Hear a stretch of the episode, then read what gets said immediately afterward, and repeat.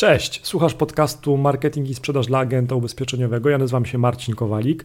To już jest 131 odcinek tego podcastu, w ramach którego staram się inspirować, pomagać mm, w zwiększaniu sprzedaży, w pozyskiwaniu klientów przez internet, na przykład głównie agentom ubezpieczeniowym.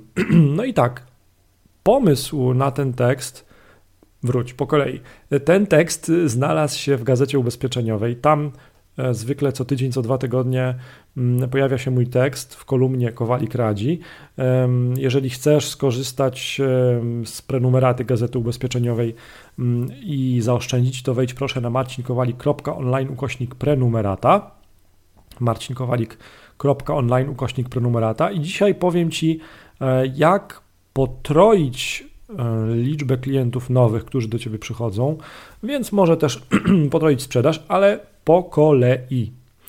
Pomysł na ten tekst wpadł mi do głowy na jednym ze szkoleń, które prowadziłem dla agentów Egon pod Poznaniem. To, było, to była jesień 2019 rok. W jednej takiej sesji intensywnej, jeden na jeden, gdzie razem z jednym agentem rozmawiamy nad tym, jak jego biznes ubezpieczeniowy rozkręcić jeszcze bardziej, zastanawialiśmy się właśnie z doświadczonym profesjonalistą ubezpieczeniowym, jak zwiększyć sprzedaż w jego biznesie. Zrobiliśmy taką krótką analizę działań agenta, e, która pokazała jego mocne i słabe strony. Mm, zaczęliśmy się skupiać na pozytywach i znaleźliśmy wspólnie niesamowitą, dotychczas ignorowaną przewagę. Agent biegle mówił po rosyjsku. Pomyślisz sobie, niby nic wielkiego, Popatrz jednak dookoła, jak wielu już mamy w Polsce przyjezdnych z za wschodniej granicy, szczególnie z Ukrainy. I teraz tak, 68% obywateli Ukrainy mm, mówi po rosyjsku. Wspólnie z agentem zaczęliśmy się zastanawiać, jak z tej jego językowej umiejętności stworzyć wartość dla biznesu ubezpieczeniowego. Odpowiedź jest prosta obsługiwać obywateli Ukrainy szukających ubezpieczeń w Polsce. Najpierw jednak musimy ich jakoś pozyskać. Agentowi zaproponowałem kilka prostych kroków do wdrożenia. Krok pierwszy. Daj się znaleźć w Google. Jeśli nie masz strony internetowej, to załóż bezpłatną wizytówkę Google Moja Firma, uzupełniając ją treściami w języku rosyjskim opisującymi Twoją ofertę ubezpieczeniową a dokładnie mówiąc opisującymi, jak pomagasz swoim klientom, również z Ukrainy. Jeżeli masz stronę internetową agenta ubezpieczeniowego, to jeszcze lepiej. Stwórz podstronę w języku rosyjskim, tam opisz, jak pomagasz klientom z Ukrainy w zabezpieczeniu swojej przyszłości e, w Polsce. No i teraz dzięki temu, jak to zrobisz, ten pierwszy krok, to każdy mm, potencjalny klient szukający w języku rosyjskim agenta ubezpieczeniowego w Polsce trafi na Twoją stronę właśnie i zgłosi się do Ciebie.